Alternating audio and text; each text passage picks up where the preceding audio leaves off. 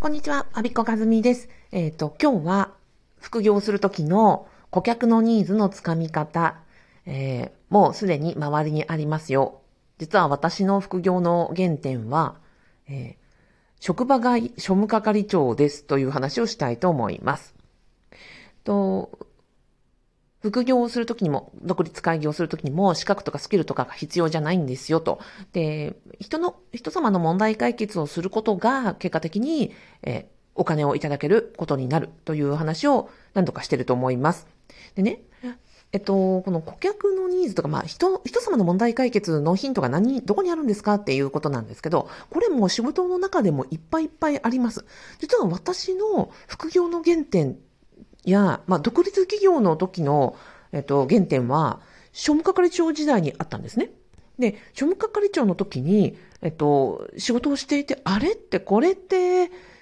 あの、なんか、企業のネタになるんじゃないのって思って、だから私が今やっていることって、本質的には職場外庶務係長をやってるんですよ。これ、ある方に言ったら、ああ、そういえばそうですねって言われて、あんまり気づかれてなかったので、まあ、ここで話をしたいと思います。そう言われればそうじゃないですか。えっと、私はね、庶務係長をしていました。まあ、その前、係長が1年だったんですけど、その前に庶務係が3年やってたんですよ。で、その合計3年間、まあ、合計4年間の中で、庶務係に相談が寄せられる内容っていうのがいろいろありますと。で、そこでね、あの、ある時気づいたんですよ。私の前任者がね、たまたまどっちも、庶務係の時も、庶務係長の時も男性だったんですよ。で、男性で、えっと、私女性じゃないですか。で、あとは、前任者が相談とかあんまりやって、あの、ご経験のない方があったんですね。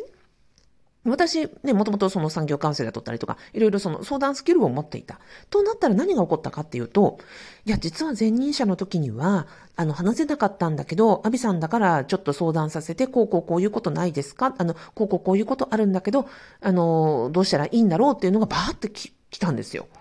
あれ？と思ったんですね。うんと、例えば、女性職員が婦人科系の病気で非常に重い症状で困っていると。で、婦人科系の病気、まあ、の、近隣の病院には全ても受診をしたんだけれども、あまりにも症状が重くって、その、近所のね、あの、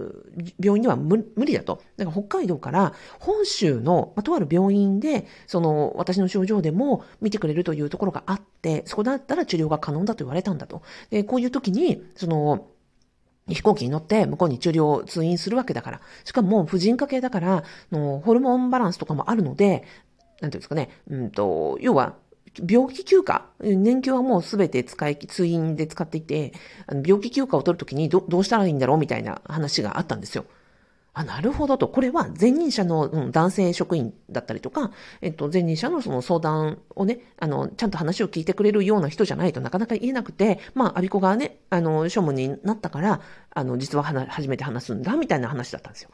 あ、そうかって思ったんですね。で、そういうことが結構あって、まあ、やれ、あの、介護の話だとか、病気の話だとか、うんと、いろんなの、他の職員には言わないけど、まあ、アビコだったらちょっと言ってみようかなっていうことが増えた。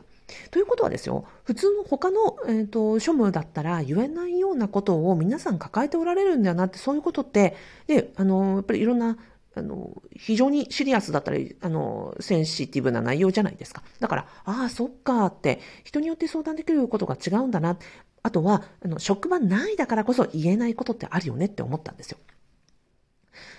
あ、だったら、職場外で、こういう庶務係長的な、なんか相談窓口をやっても、これに対して、その、お金がかかっても、相談してくれる人がいるんじゃないかっていうところが始まりだったんですよね。で、プラス、そのメンタルヘルスの相談を、あの、副業でやっていた時にも、やっぱり職場のないの、あの、人事には言えないんです。上司には言えないんです。だけど、部外者だから、あの、相談したいんですっていう話があって、あ、やっぱそうかと。うんと、職場内で相談できる窓口たくさんありますよ。例えばね、セクハラの窓口とか、あの、苦情相談窓口とか、上司もいる、人事もいる、庶務もいる。だけど、そういうところには、職場内だから、むしろ言えないことがあるということを、まあ、たくさんたくさん経験したので、あ、そっかと。それだったら、職場内の相談窓口って無料じゃないですか。だけどお金払ってもやっぱり外で相談したいっていうニーズ、一定、あの、ニーズあるなって思って、で、その副業であったり、あの、今後、企業独立のあの、ヒントになったっていうことなんですよね。だから、すべては、えっ、ー、と、職場の中で自分が今やってる仕事の周りでヒントを得たということなんです。だから私が今独立開業してるのは、スタンスとしては職場外庶務係長です。で、それが繋がってるってことなんです。昨日の、えっ、ー、と、挨拶文もそうですよね。自分が今仕事の中でやってることが、職場外で、あの、ニーズないんじゃ、あるんじゃないだろうか。えー、お金これだったら払ってくれるんじゃないだろうかというところを見つけていくというのが、副業だったり独立開業のヒントになります。はい。最後までお聞きいただきありがとうございました。私の仕事は職場、職場外、庶務係長であるというお話でした。ヒントになれば幸いです。最後までお聞きいただきありがとうございました。アビコカズミでした。